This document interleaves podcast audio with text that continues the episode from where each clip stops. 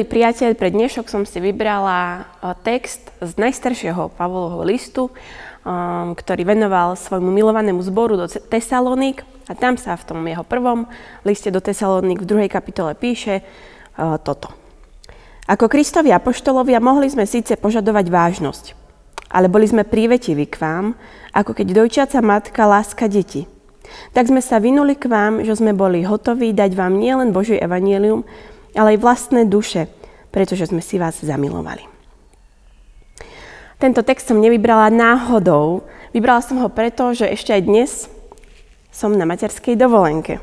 Tematika, o ktorej Pavol hovorí, tie prirovnania a metafory, ktoré tu používa, sú mi veľmi blízke. Tento výraz nachádza vo svete svoju kritiku, materská dovolenka. Vraj to nie je dovolenka, um, lebo je to práca. Dokonca niektorí hovoria, že v rozsahu dvoch plných úväzkov. Súhlasím, no určite by som k tomu pridala a doplnila, prečo to dovolenka je.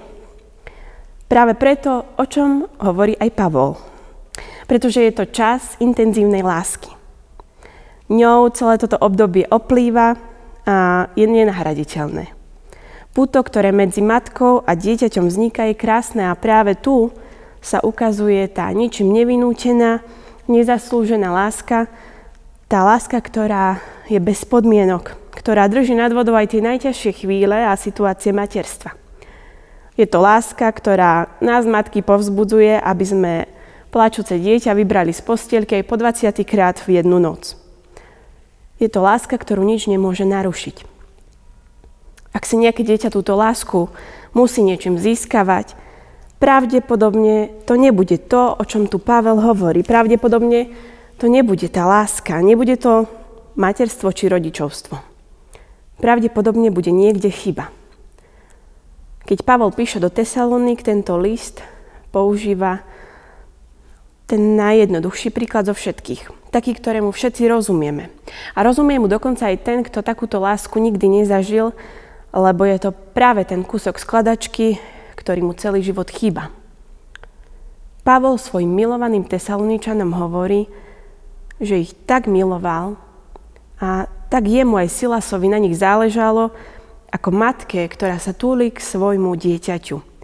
Ako matka, ktorá zahrieva, stará sa, hýčka svoje dieťa.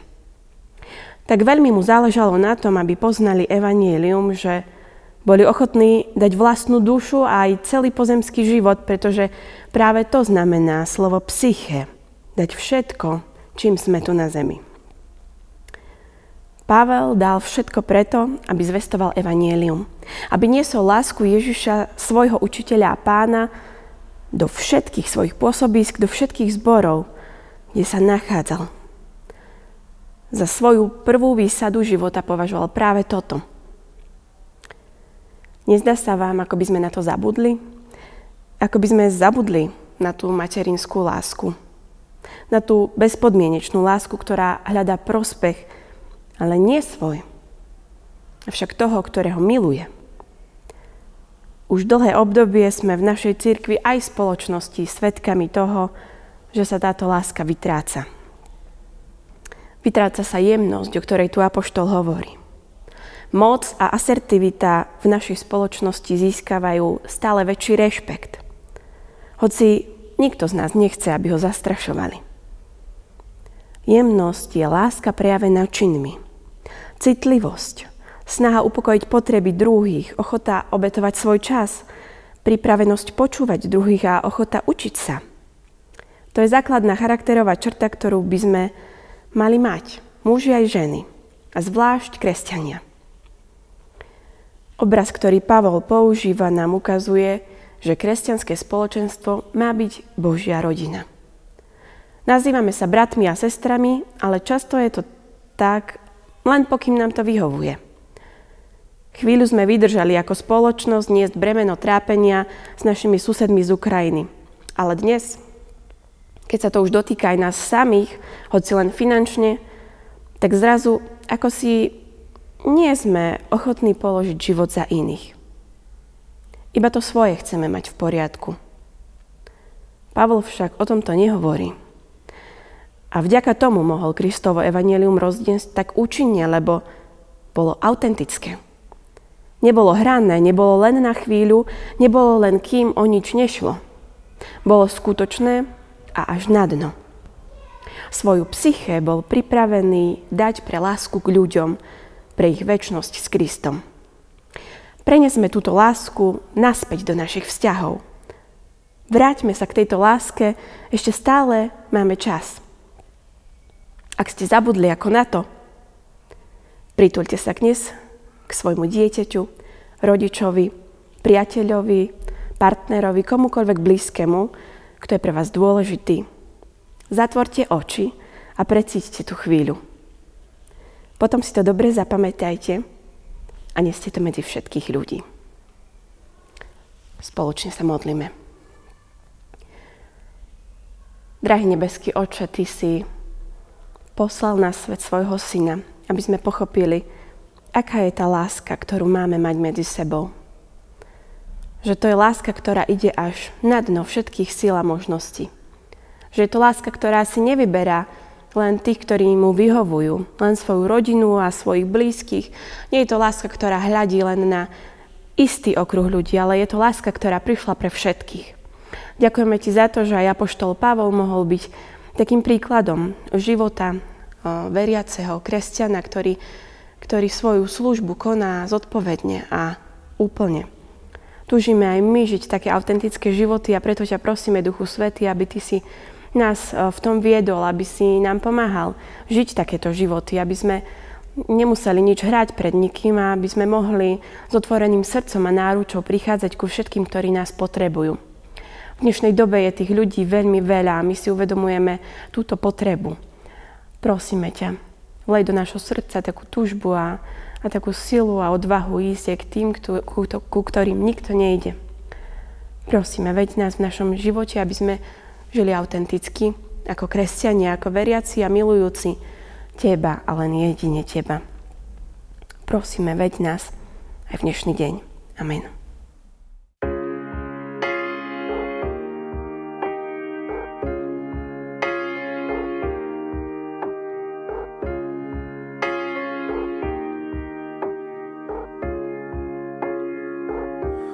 Je to tak vzácne, že uprostred búrky Ty povieš len slovo a utichnú vlny. Klesnú a stratia sa v hlbinách mora A nie takej búrky, čo môže ťa zdolať.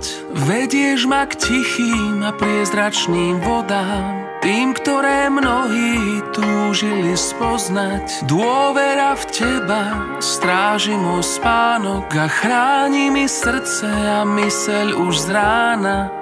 Lebo viem, že si stále so mnou Viem, že si pri mne stále Viem, že si blízko. Ty si môj prístav Ty si môj prístav na tomto mieste som spoznal pravý pokoj v bezvetrí a tichu vokol. Uprostred sveta, čo naplňa chaos Ty vnášaš svoj poriadok, pokoj a radosť. Je to tak vzácne, že v najťažších časoch Kotva mojej duše vydrží nápor. A ja viem, že si stále so mnou Viem, že si pri mne stále Viem, že si blízko. Ty si môj prístav. Ty si môj prístav. Na tomto mieste som spoznal pravý pokoj v bezvetrí a tichu Ty si môj prístav. Ty si môj prístav. Stále ten istý hlas ma dvíha z mora starosti a nepokoja.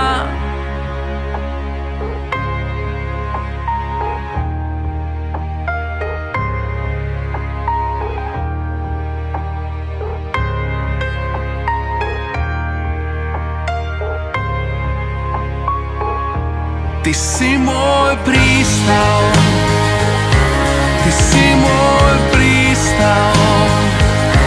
Na tomto mieste som spoznal pravý pokoj. Bez vetrí a tichu vôľ Ty si môj prístav. Ty si môj